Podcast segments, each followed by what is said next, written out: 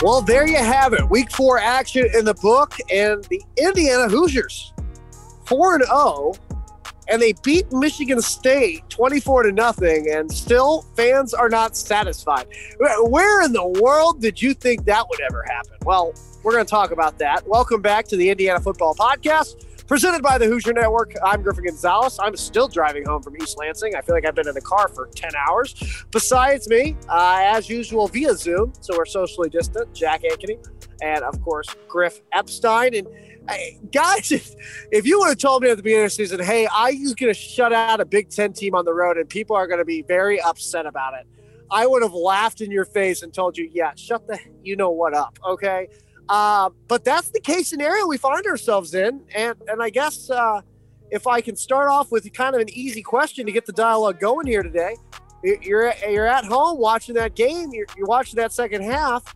Were you satisfied watching that Indiana game in the second half? Just no points on the board. I mean, no, I, I mean, go ahead, Jack. Yeah, I mean, I think I, I wrote down the last, uh, the second half drives. It was punt, turnover on downs, punt, turnover on downs, and then they run out the clock, and you kind of just think, how did we? How did Indiana just win twenty four nothing? Is kind of how I felt when I rewatched it, and um, I think that is kind of a testament to how impressive that first half was, just completely putting them away. I think when you look at at, at this defense, the last couple weeks especially. Um, the defensive line that's that hasn't been an area that we've really thought was going to be a strength, but it has completely taken away both Michigan and Michigan State's running games and forced them to be one dimensional the last two weeks. So um, I was really impressed by that. But like you said, the second half, I was like, I don't know how. Uh, I don't know how this game's twenty four nothing with the way that they looked, especially on the offense in the second half. I just thought watching the second half that was one of the most boring halves of football I have watched in a long time. And uh, Gonzo, I can only uh, pity you for being there and sitting outside in the cold and having to watch those 30 minutes of football because it, it, was utterly boring to watch. Uh, but I, I don't know. Yeah, I don't know if it, if it, I mean, what was it? How bad was it for you? I, I mean, it was just kind of like I, I had my I had my popcorn, and I don't know if you guys know this. Uh, Michigan State's press box is the only press box that charges for food in the Big Ten.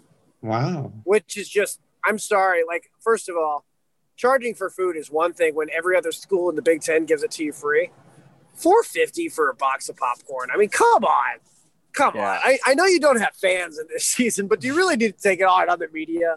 That just seems mean. But anyway, um, I, no, I, I think, you know, when I look back, I, the second half, it wasn't like it's like Indiana was playing well, but they were playing good, boring. Like it was like it was just kind of like, oh, can we be a little more exciting here, boys? Like, you know, I, I get, and I, I kind of heard on a college football podcast the other day, it's like, yeah, you don't want to throw out all your, you don't want to throw the playbook at them because Michigan State, I mean, Ohio State, excuse me, is going to watch this game on film all week.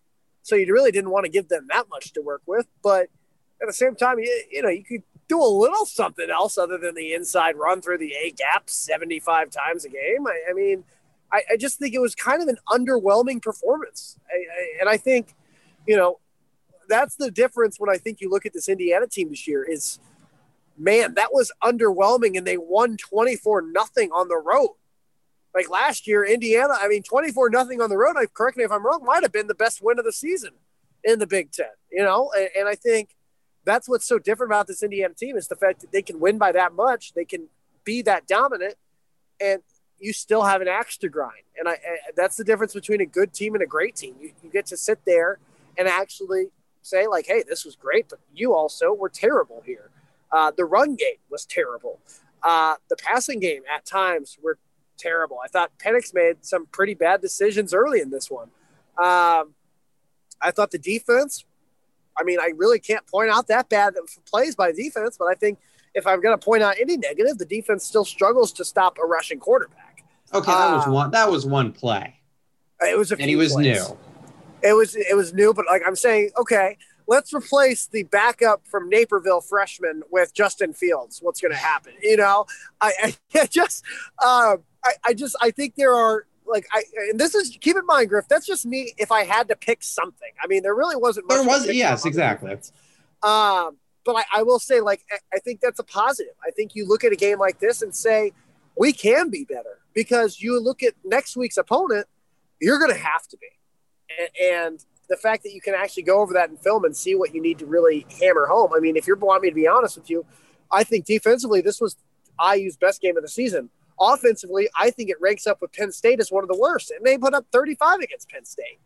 Um, and I really think if you don't have the help on the defense, I think IU puts up 14 on the day uh, because the defense and the interceptions really help them get into great territory and set up good offense. So uh, that's just kind of my overarching thoughts on this one. Uh, and we're going to dive in a little bit more here. Uh, I want to start off talking about Mike Penix. Uh, guys, you know, even when he's bad, the guy is good. Uh, lots of passing yards that day. Um, pretty good touchdown throw uh, to Ty Fryfogle. Ty Fryfogle played out of his mind. I'm sure we're going to get to that topic, but we're going to keep it at the quarterback play.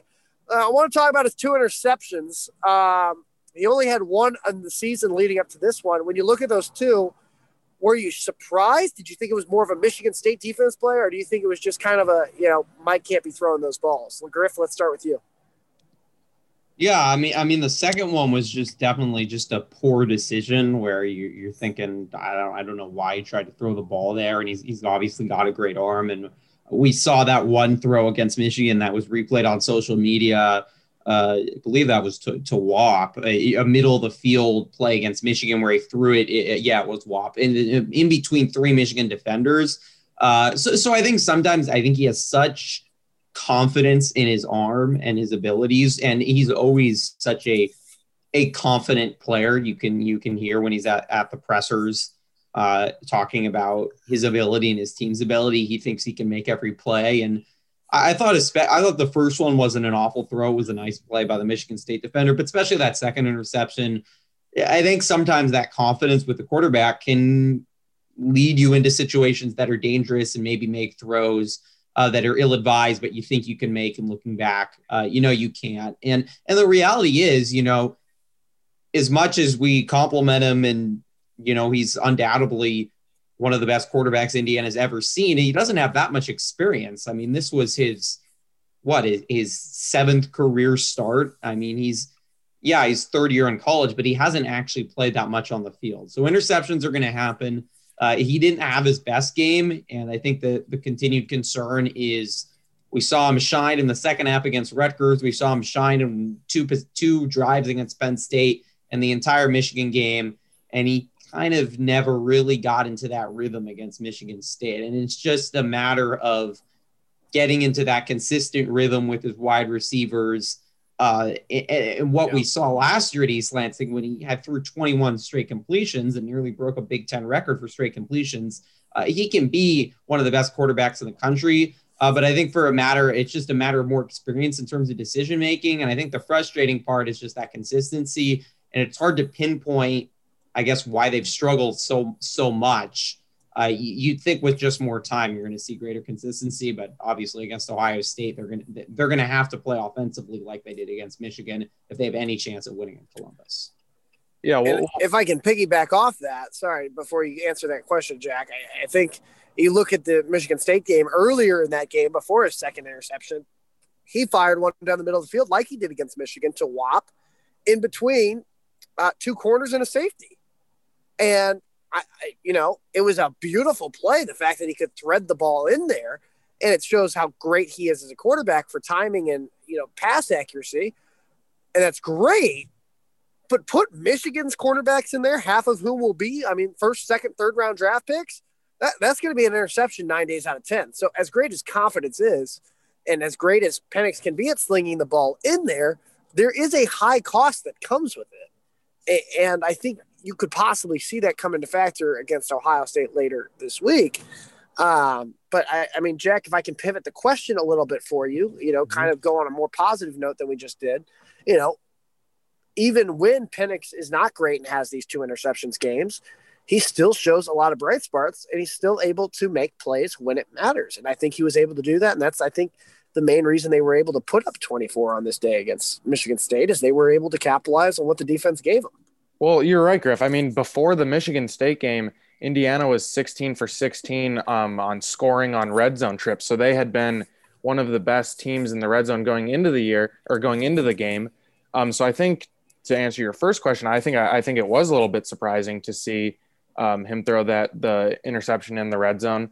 Um, I think where I think where some of his problems come in is like Griffin was talking about. He is looking to make those big plays, and he knows that he has the arm and he's got the weapons. And Fryfogle and and Whop and even Miles Marshall's been playing really well. I think he's so eager to make some some plays that sometimes it get it, he gets a little bit ahead of himself. Um, but I think he's done a great job this year. I'm um, like, like get, getting the ball out fast. He's not holding it too long. Um, and then when when he doesn't get it out on his first read, um, like, like even like last year, he he's good at at just getting out of the pocket, rolling out. Um, so I think against Michigan State, like his his main error is is just really when he's trying to make those plays that he that sometimes you got to say, you know, that the, those aren't real those aren't realistic and and he's just trying to trying to do too much sometimes i think yeah, one other point I want to make, and I think it doesn't all fall on Michael Penix. I think for another game, a lot of the the struggles and even especially the red zone execution fell on Nick Sheridan, and Sheridan was pretty critical of himself in the in the presser on Monday morning, uh, saying, you know, not all the players executed, but he basically said, you know, to be honest, I called a horrible game, and uh, especially in the red zone in the second half. Uh, you know, I I don't know why any coach ever in the red zone decides to try more than one fade because that never works. and, you know, uh, Jim Harbaugh knows that doesn't work as a, as a San Francisco 49er fan. I know that from that Super Bowl against the Ravens. You don't do that. You, you just run the ball, honestly, when you're there. But it, I, one thing that I really liked from Sheridan, I thought he called his best game against Michigan, is is the you know, Jack mentioned it, the quick release. You know, the offensive line is pretty mediocre for Indiana. They're not going to protect them for that long. You get screen passes in in slants and crossing routes to your weapons. We Fryfogle has been incredible in the open field. I mean, what a game he had against Michigan State. Uh, he's taken huge leaps. We know Whop can make great plays. Miles Marshall's athletic. Hendershot's hard to bring down. Any of those guys, you get it to him quick. I mean, even against Ohio State, I think they're going to cause problems uh, for that secondary and that linebacking core. So I don't understand why they went away from it against Michigan State. And a lot of times we're just looking down the field with deep balls. Uh, I think he, Penix was effective in that Michigan State game last year, and obviously it was a different offensive coordinator, uh, but it was a lot of screen passes, getting your running backs and offensive line out blocking, uh, and just getting it to your playmakers. And Penix can make those throws easily. I think that's the best way for offensive success. And if you're an IU fan, I think you have to hope that Nick Sheridan will look at that Michigan game and learn from his success and learn from his mistakes in in the Penn State game and the Rutgers game and in the Michigan State game where they've looked more down the field and they're just harder throws to make. Yeah, sometimes you're going to hit it big, but sometimes you're going to have Penix make a mistake or you're just going to throw three incompletions and you're punting the ball away and relying on your defense. With all with all due respect to Nick Sheridan, the fade touchdown does look really cool on the replay. So I am going to. But it, it's it's one. one out of ten. It's it's it's a lottery. It doesn't. It rarely works.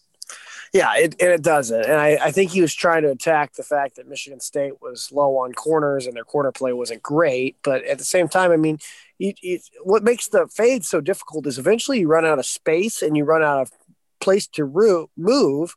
So it's either you're going to commit a pass interference penalty because you need to create space, or you know you're going to give the ball up. So it's honestly not my favorite play in football. It's actually the second least favorite play for me behind the good old uh, uh, delayed pitch. I, I, really don't like outside runs at all. But anyway, uh, that's disappointing. On, I, you know, it's just I. Whenever I see an outside run for Indiana football, I'm like, oh, great, a gain of two. Uh, I don't know. The halfback toss is so pure, but I, I, I guess. Ty Fryfogle, one player who really shined against Michigan State, 200 yards, two touchdowns. One of those touchdowns, a 63 yarder, which might I add, he kind of set up himself, uh, was able to get around the defender and make the play. Um, just all around back to back great weeks for Ty Fry. And he did it against Michigan, who we know how talented they are, and he did it against Michigan State. And guys, what is it about Ty Fryfogle that just makes him so hard to stop? Yeah, well, I think I think he can really make uh, like run a variety of routes very well. You know, he's not just one guy that you're going to say, we're just going to throw it down the field as far as we can, or we're just going to get him in screens. I think Sheridan has figured out that they can use him a lot of different route combinations and and and uh, and kind of play off the the uh, the fact that you know defenses have to recognize Whop as well, so they can't um, double team either of them. I think last year, you know, he was definitely took like a, a second role to Whop, and this year he's he's he's definitely been better at least the last two games. I think he's got a great combination of of size and you know the ability to go jump up and, and get a ball and also you know break away when when he finds when he finds an opening. Um, so I mean he's been obviously one of the one of the most uh, like t- guys that's taken one of the biggest steps this year on on IU. Yeah, I mean I did a, a video package on him last week and uh I'm thinking I, I should do one on on a player I want to step up because I did Reese Taylor beginning of the season. He's had a great game basically just been awesome every game for IU. And then Fryfogle stepping up as well uh, right after I did the package on him. And yeah, I mean it's it's a combination for him of of of size and excellent athleticism. And Griffin mentioned it, you know, on the 65 yarder, it was kind of underthrown by Penix. He came back and got it and juked past two Michigan State defenders, and then just outran the rest of the secondary. The other one was his first touchdown was in some ways even more impressive. He got the ball at the 15 and then he bounced off two different defenders uh, and then sprinted into the end zone. So, you know, from my research and some of the talking I, I did with him and and coaches, is he always had the the athleticism, even in high school. And he was he's from a George County, Lucedale, Mississippi, about a, a 500 people in uh, the middle of nowhere, southeast Mississippi you know, kind of a raw player. He he barely got looked at by by anyone. Ole Miss, Idaho, and Indiana were the only three schools to offer him.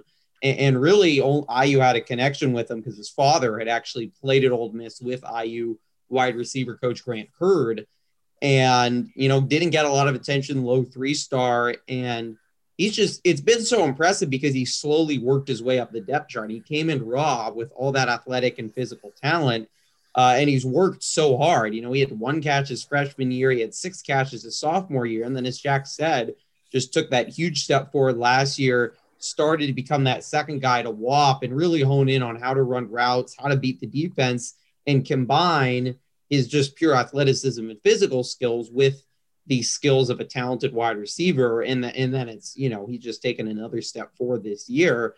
Uh, and you know, I talked about my package. I mean, he's got NFL prospects, especially the way he's improved from his freshman year to his senior year. I mean, I, I think he can be a, a wide receiver that gets playing time in the NFL. And I mean, it, as again, as Jack said, you know, it's huge that you have a second guy besides Philyor because we know how good Philyor is, but the ability to have Fryfogle opposite Philyor, you know, you typically have that one lockdown corner if you're a defense and now you got two guys on the outside to defend. It just makes it really tough. And we've seen the last two weeks, Philyor hasn't had big games, uh, but Fryfogle has stepped up.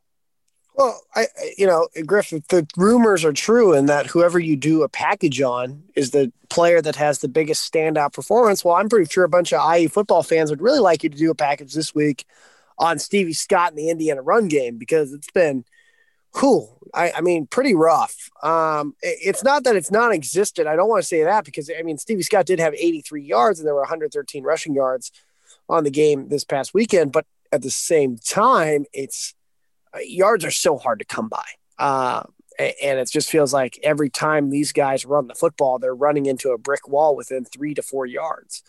Uh, and there's just not much beyond that. There's no big runs. There's no big gains. I think we saw some of that early in the season against Penn State and Rutgers, but since it's just been kind of lackadaisical. Uh, Griff, I, I kind of want to fire this one back at you. Uh, is it the defense being played against Indiana? Is it the lack of experience on the offensive line? Is it Stevie Scott taking a step back? What is with this run game right now that we have not seen this season? And we really haven't seen since Stevie Scott's freshman year. Yeah, it's hard to pinpoint, and it's been one of the mysterious weaknesses of this IU football team. I feel like it's a combination of four or five different things. I think one thing is that when you have a quarterback like Michael Penix, you just want to throw the ball a lot. I think it's, as you said, a combination of an offensive line that's pretty young and got even younger and less experience on, on Saturday when you already had Mike Katic out, and then Caleb Jones is now out with an undisclosed injury or something else. So, I mean, you're looking now at, at three guys that were not in the starting lineup now starting at the offensive line uh, and, and run blocking probably more challenging, more technical in a way than pass blocking is. Uh, so I think that's a part of it. And I don't know. I mean, I, I don't know what exactly to say about Stevie Scott because he was so incredible his freshman year. And he's never really gotten to that level uh, again of just bouncing off carriers and looking like one of the best running backs in the Big Ten. And I don't I don't know why why that is. Sometimes I guess you just get into a rhythm as a player and get into a zone, and he hasn't been able to find that. I would say maybe he needs more carries, but he actually got 23 carries against Michigan State. Uh, so it's it's hard to say, and I think against most teams it's not a concern for IU, but don't want to talk too much about the Ohio State game. But I do think I do think against Ohio State, you know, and against Wisconsin, and potentially you're looking at it, you know, if they play in a big time bowl game against a top SEC team it, it could be a concern because you don't want to be one dimensional. So uh, it's it's something that Indiana needs to address, and it's certainly been mysterious. Right. I think it's been a weakness. I don't think it has necessarily really hurt the offense in terms of like, you know, stalling them out if in like they can't get any yards. I think Stevie Scott's been very good in the red zone. You know, he had that that one touchdown against Michigan State where he took on three tacklers to the end zone. I think he's been a, a really nice threat in that area. It seems like kind of when when the offense is is driving, they're they're not able to get kind of those bigger chunk runs. It's it's kind of just been the between two and five yards, which you know you'll take, but um, w- just with the way the offensive line is played and and and running backs, it it hasn't obviously been something that you can look to to say here's a balanced offense for Indiana. It's really been let's air it out with Michael Penix and then just kind of scrape by with what the run game can give them and, and you know punch it in to make the stats look good um, at, at the end of the day. Um, I, I, think Griffin, you brought up a great point about um, thinking in way ahead to, to bowl games if they're going to play a team in the SEC. That's obviously uh, you're going to have to be able to run the ball against teams like that. I really think the big thing here to focus on with the run game is it, to me it's a few things. It, it's one the lack of creativity on the run. I feel like if if you feel like you know indiana's going to run the ball you also can pretty much narrow down where the ball is going to go in the sense that it's going to be an inside run. It just is. And indiana has shown that they're, they're really not going to force stevie outside. If they're going to go with an outside run they're going to do a pitched um, a little flick flat flick, flick pass um, to one of their receivers and have them basically just sprint on the outside. I, I think that's some creativity issues that they need to fix. I, I, think Stevie needs to have the freedom to run outside the left tackle. I, I think I don't know if that's with Caleb Jones. I, I don't know with that, but bouncing off of that, this offensive line is young and they are by no means the best offensive line in the country. And if I can go back to Stevie Scott's freshman year, I mean, there was NFL talent on that offensive line then. I, I, think there was a lot more talent on that Indiana team then. I think there was, uh, and, you know, it felt for the longest time over the past 20 years, the most consistent talent base on this Indiana team has been the offensive line. And part of that's because of Hiller. Um, but I, I, think you've lost that in the past two years. And I think that's kind of reflective in how Stevie Scott runs the ball. Uh, you know, growing up, I, I always heard that I, my coaches always told me that if the offensive line gets two yards of push, the running back is going to get four because that's just kind of how it kind of works in football. And I think what you're seeing this year is not only is the offensive line not getting two yards of push, they're actually getting pushed back. And I think that's resulting in what Stevie's doing. I don't know if you guys have ever been body next to Stevie Scott or any of our listeners have, but the guy's big. I mean, he's easily six foot, but he's got pure muscle. I, I mean, he's he looks like a bus. Like you don't want to get in his way, and, and I don't think it's anything on Stevie as much as it. There's just a huge issue at the offensive line level, and it, it's youth. And keep in mind they were missing two starters on the offensive line uh, this past week, so I, I think that's a huge concern moving forward.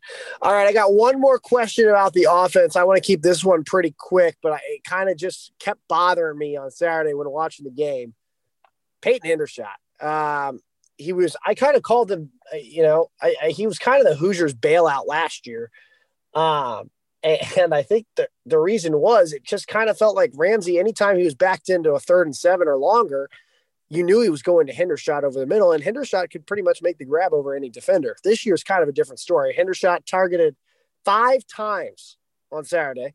One of those got called back for a penalty, even though he caught it. Two were caught, and two were dropped. And it kind of seems like we're following this constant theme of Hendershot dropping balls which is something that we rarely saw last year. What's different this year? Is it from a new quarterback? Is it um, focus? Is it just the fact that it's an off year? What, what's different about Hendershot this year, you guys, than you think is usual uh, for this Indiana football program? Because we've seen him come up big last year. Uh, Jack, let's start with you. Yeah, I think that I think that's tough, but I think I think some of it is you have more weapons on on this year's offense. Um, I mean, Fryfogle and Miles Marshall are obviously taking on a much greater role um, this year. But I mean, like you said, that doesn't really explain the Hendershot drops. I don't know. Maybe it could be just the the difference, uh, just chemistry with the lefty Penix compared to Ramsey. I don't know if it's something with that, just their timing. Um, that that could be. I think Hendershot has still been a solid um, target in the red zone. Um, but yeah, like you said, that was kind of uh, unlike him against Michigan State to see those drops just because he has been such a reliable option for IU quarterbacks uh, in, in his years for Indiana. Griff? Yeah. Um, yeah, I mean, the, I don't know. I think if you have a really big drop or two, that can get in your head. And he had the the drop against Penn State, and it didn't cost them, but it, you know, if Devin Ford doesn't go into the end zone, that you go back as Indiana football fans and say that was the difference between knocking off a, a top 10 team. And then against Michigan, he had a, a play down the sideline and he was wide open and would have scored a touchdown, just bounced off his hands. So I think I think it's a little mental. Uh, it's interesting because last year I felt like Hendershot was just such a huge player when Ramsey was the quarterback and when Penix was, you know, he just wasn't as much of a factor. And Penix really liked to go to Philyor. Uh, so it, it, might also be a chemistry thing as well. I think it's a combination of that. I, I kind of like whatever you said about the kind of left-handed versus right-handedness. I, I do think that might be playing a factor um, in the sense that, you know, I, I think last year we said that Penix was Penix and uh, Whop were two peas in a pod. And, now you're seeing kind of Penix and Fryfogle be back to back and Whop kind of not fading in the distance exactly, but kind of being able to take a back seat. And I'm going to be honest. Uh, you know, if I'm Indiana and the offense coordinator, man, I'm really loving having two great wide receivers because let me tell you, when you focus on Ty, that's fine. Um, because Whop was going to probably be open over the middle for seven yards every time. Um, so it should be interesting to see how that does in the future here in the next few weeks. All right, guys, I want to wrap up the pod today. We're going to have a few quick questions about the defense uh, before wrapping up this MSU post game review. Um, defense was the reason Indiana won this game, no doubt about it. Um, I mean, when you shut a team down, obviously, but it's not even shutting a team down; it's the way Indiana shut them down. Michigan State was never able to get any momentum. They were constantly getting shut down. They didn't get past Indiana's 37 yard line, which is I mean, and I heard on an earlier podcast the other day, it's like that's what teams do to Indiana. Indiana doesn't really do that to other teams in Big Ten. Um, so really new, refreshing thing. I guess to me, is it the tackling? Is it the takeaways? Is it the personnel? Is it the connection? Is it the chemistry? What is it about this Indiana defense? Because it's not a lot of new faces. It's a lot of the same guys from last year. What is it that is different about this Indiana defense this year compared to last year. Because I, I mean, I don't know about you guys. I'm still waiting for a touchdown that can be blamed on a blown tackle. Um, because there have not been that many this season, and that's usually there's usually about one to two per game for Indiana, and that just has not happened. Yeah, I mean the question that's been the question we, we've all been asking the last couple of weeks is how can you just take such an incredible step forward from you know in historically in 2015 being by far the worst defense in the Big Ten uh, to even last year being a against good competition. IU's defense was not good against Penn State, against Michigan. Uh, didn't play well in the fourth quarter against Tennessee, uh, and I think it they've had a perfect combination of everything coming together. They've had, you know, the experience. They, were the most returning experienced defense in the Big Ten, ninth in the country, uh, and you know you have a, you have a coach in Kane Wommack who I think last year was his first year. You know, he's he was the youngest coordinator in the country, youngest offensive or defensive coordinator in the country last year, which is now Nick Sheridan this year, by the way. Uh, so not a lot of experience for Wommack. I mean, he's done an incredible job this year. Every every play call, every design, his game. I thought his game plan against Michigan State, and I wrote about this in the HN recap article. I mean, it was just, it was, it was perfect. I mean, he, he applied. He basically he brought pressure. He's had creative ways to bring pressure with the linebackers. Uh, with, with we've seen Mullen obviously with sacks. We've seen Reese Taylor get in the backfield they were able to bring pressure. Uh, Lombardi couldn't throw the ball downfield. We saw the backup quarterback for Michigan State also come in and not be able to throw the ball downfield. Uh, and basically, that you know, Michigan State didn't have a running game. Uh, they weren't able to do anything, and it was it was as you said, it was so incredibly dominant, and I think it affirmed how good this defense is because as much as Michigan State's offense is obviously not good this year, the just the way they completely just suffocated them. They, they had one drive of out of 12 drives of more than 25 yards. I mean, they did literally nothing. Uh, it was it was it was just it was so impressive, and it's a combination of the coaching, the returning players, uh, and, and, as we've seen, you know, for the entire Indiana team of everything coming together, the defense has been at the forefront of that. All right, gentlemen, I want to I want to close the podcast today with this question on the defensive side today. Uh, you look at this Indiana team, and I don't want to focus mainly on the Michigan State game because I feel like that's a very easy answer for this question. I want to focus on the season as a whole, and I think it's going to be pretty hard to pick. I want us each to go um, MVP of the defense this season for Indiana. You take them out of the picture; it's a huge blow to the Indiana defense. Uh, who is your MVP on the Indiana defensive side of the ball? Jack, let's start with you and explain to me why. Okay, um, I'm gonna go I'm gonna go with someone that I that I don't think Griffin was gonna pick. So I'm gonna go with Micah McFadden, uh, the linebacker. I think when you look at the last two weeks, um, to Griffin's earlier point about uh, Kane Wommack and, and, just the job he's done, I think his game plans, uh, especially the last two weeks, have been just absolutely perfect. And also credit to the players for executing it.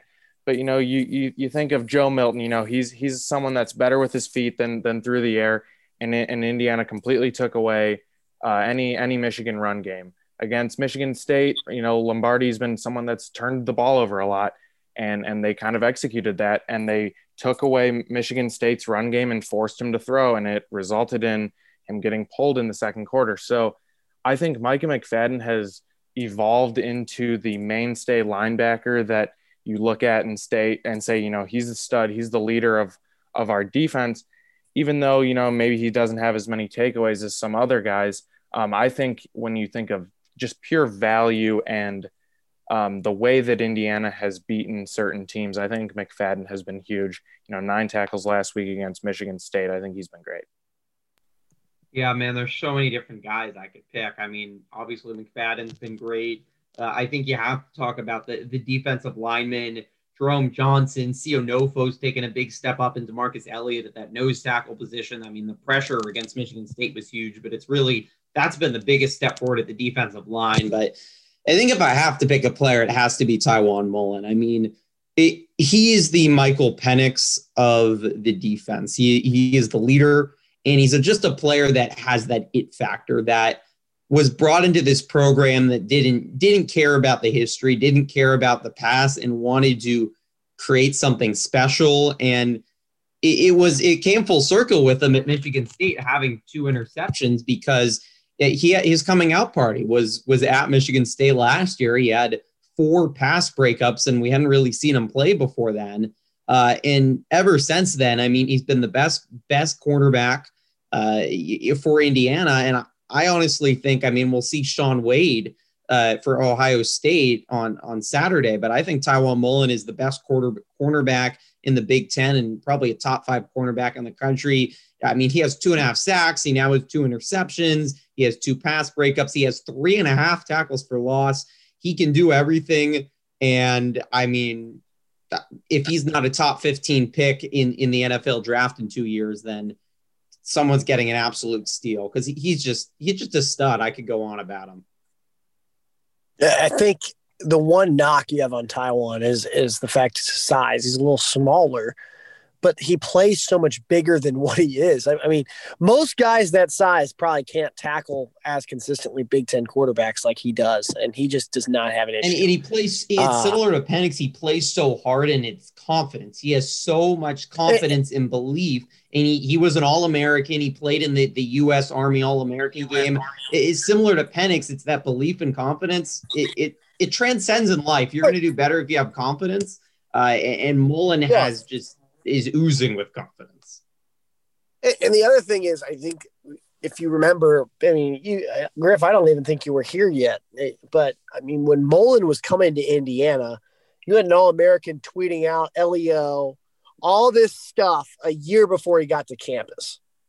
And I mean, the guy was getting ripped on on Twitter saying, all right, have fun transforming the worst program in Big Ten history, in college football history.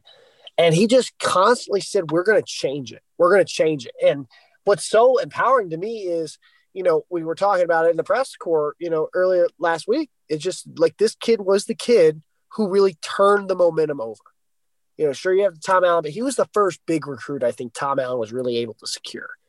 And just the way he came into this program and took leadership from day one. Um, I mean, kid's young. I mean, I don't think he's even, I don't know if he's even 20 yet, if he is 20, but the way he leads that locker room and leads the defense is truly impactful. But I'm going to be different from both of you. And I'm going to go just for the heck of it. I, am going to say Jamar Johnson, but the truth is, it's the entire Indiana defensive line because I don't know if you guys remember this. Last season and the season before and the 10 seasons before, this Indiana defensive line was an absolute joke. Could not get to a quarterback to save their lives. Uh, just overall, not pressuring. I mean, giving up big runs up the middle. Just if the linebackers weren't there, if the linebackers dropped in coverage and the defensive line wasn't there, guess what? Whoever was running the football was gaining seven, eight, nine yards every time. This defensive line was we were all predicting to be the worst part of this defense this season, and so far. I, I'm still saying they're the worst because those corners and linebackers are so good but they have taken such a step up this year for this team. It, it's just not even. It, it's it's beyond many of our beliefs. I mean, I would have told you that Indiana would be four and zero oh before I would say that the defensive line would be a key reason as to why. I, you know, I, I just thought this group was that bad. Uh, really, just not that great on paper. None of them, no popping names that really stand out. But somehow, this defensive line was able to figure it out in house. They didn't have to go recruit. They didn't get transfers. I mean, other than Swan, uh, but they were able to pretty much win with their guys. And Jamar Johnson's one of them. And Jamar Johnson's ability to constantly attack and constantly get in there and make a play, it's, I, mean, it's a guy that I said I, I could have seen without. Uh, I could I could have seen losing his job last year and this year. Uh, but the defensive line has been key to the Indiana success, uh, and I think it will be the rest of the way. Um, guys, sad news to finish out the pod today. Uh, one big loss in this Michigan State game. Thomas Allen Jr. Uh, out for the rest of the season with a hip injury. Uh, Tom Allen's son, of course. Um, we saw the raw emotion on Saturday when he was getting carted off the field, but then we saw the raw emotion today in Tom Allen's press conference. Um, just obviously not holding back tears. Um, very emotional, very sad. Uh, you know, I think we talk a lot about football on the podcast, as we should. It is a football podcast, but I think we've kind of seen these moments uh, where Tom Allen often gets bigger than football, and, just kind of wanted your guys' thoughts on how he handled that, um, how he came out and addressed it today to the media, and just kind of this Indiana team moving forward without, uh, I mean, not a star linebacker, but certainly a core part of their defense. Yeah, well, well, Griff, I, I mean, I think your your tweet today was, was really really hit it when you when you said if if anyone thought that it was fake or forced the way that Tom Allen acts, like today really proved that that it's not, and I think today also showed just the heart that this team has, and it's it starts with Tom Allen, and it, it I think every I think every player on this team would run through a brick wall for Tom Allen. That's a cliche saying, but I, I mean I it's kind of the way that you see, you know, in some of these post game uh, videos in the in the locker room, just the love that that everyone has. Um, just for each member of the team, I think has been great to see, and I think it starts with Allen. And and today, you know, he really opened up about that, um, which was really cool to see. I think. Yeah, I mean, I think what what you said, Griffin, it's bigger than football, and you know, the emotion that he displays is is real and it's it's more important than football in a way. And everything he does is devoted to football but as sports can be it's a it's a symbol for something larger in life. And and that's what LEO is you know it's it's loving each other no matter no matter who you are no matter what your race is no matter your background political affiliation sexual orientation all that. Uh, and it was it wasn't just when when Thomas Allen got hurt and, and, Tom Allen coming over, but as he left the entire defense coming over to greet him. Uh, and you know, I think coaches come in, you know, and, and not to harp on PJ Fleck in Minnesota, but he has this row the boat thing. And it's not, it's this just this marketing ploy. It's I don't know what what does it actually mean? It, it doesn't really mean anything. LEO is is is it's words to live by beyond the football field. And and you know, as I said, you know, he's growing a football team, and that's what he's devoting devoting his life to. But you know, these players are going to graduate and they're going to go on to live bigger lives beyond football. And uh, the ability to learn those life skills and people skills and loving each other no matter what long after the football field are going to resonate a lot more than, you know, how to play the 3 4 defense. So, uh, heartbreaking what happened to Thomas Allen. It's the second straight season he's been out with an injury. And uh, Tom Allen called, compared his injury today to Tua Tagovailoa's injury with Alabama last year, which was really awful. So you, you have to hope that it's not that serious um, because Thomas Allen's been through a lot of injuries, and I think that's part of why you saw the emotion as well. Uh, but it was also just a representation of, I think, while all three of us uh, can appreciate Tom Allen and what the program's doing as reporters beyond the football field, because there's so many there's so many people and this has been said before but there's so many people in college athletics and college sports that don't do things for the right reasons and cut corners and are unethical. And there's just no doubt that Tom Allen doesn't do that and that his program doesn't do it. And to have good things happen to good people uh, is is really special. And and you know he's making this Tom Allen has made this team I think a better place. And I think he's made this university a better place. I think, and I'm going to say this, and we'll close out the pod. I, there are, I think there are. Uh, this is a program that's been seen as a joke, right? I mean, for decades on decades on decades, has been seen as the joke of not only the Big Ten but college football, and uh, you know, it's kind of a job that you take as a stepping stone to your next job. There was never, you know, Kevin Wilson was always going to be looking for the next job. You know, even though he didn't, you know, leave by choice, he was always constantly fielding options. Uh, just because, you know, Indiana could never get a real defense going, he never really got any. Tom Allen's going to. He he will get options. And I don't think he'll take them because I, I think Tom Allen wants to be here. Tom Allen loves this team. He loves this school. He loves this program. And uh, the fact that you're seeing this much attention be driven towards IU football, I don't think is just because they're ranked ninth in the country now. I think it's genuinely because people see a good, positive person leading a winning football team in a college atmosphere where winning has just kind of overtaken the whole moral aspect of D- Division One college sports, and I think it's honestly refreshing. That's why you're seeing him so much on ESPN. That's why he's doing all these interviews. That's why he's on Pat McAfee's show. It's because genuinely people have respect for the guy.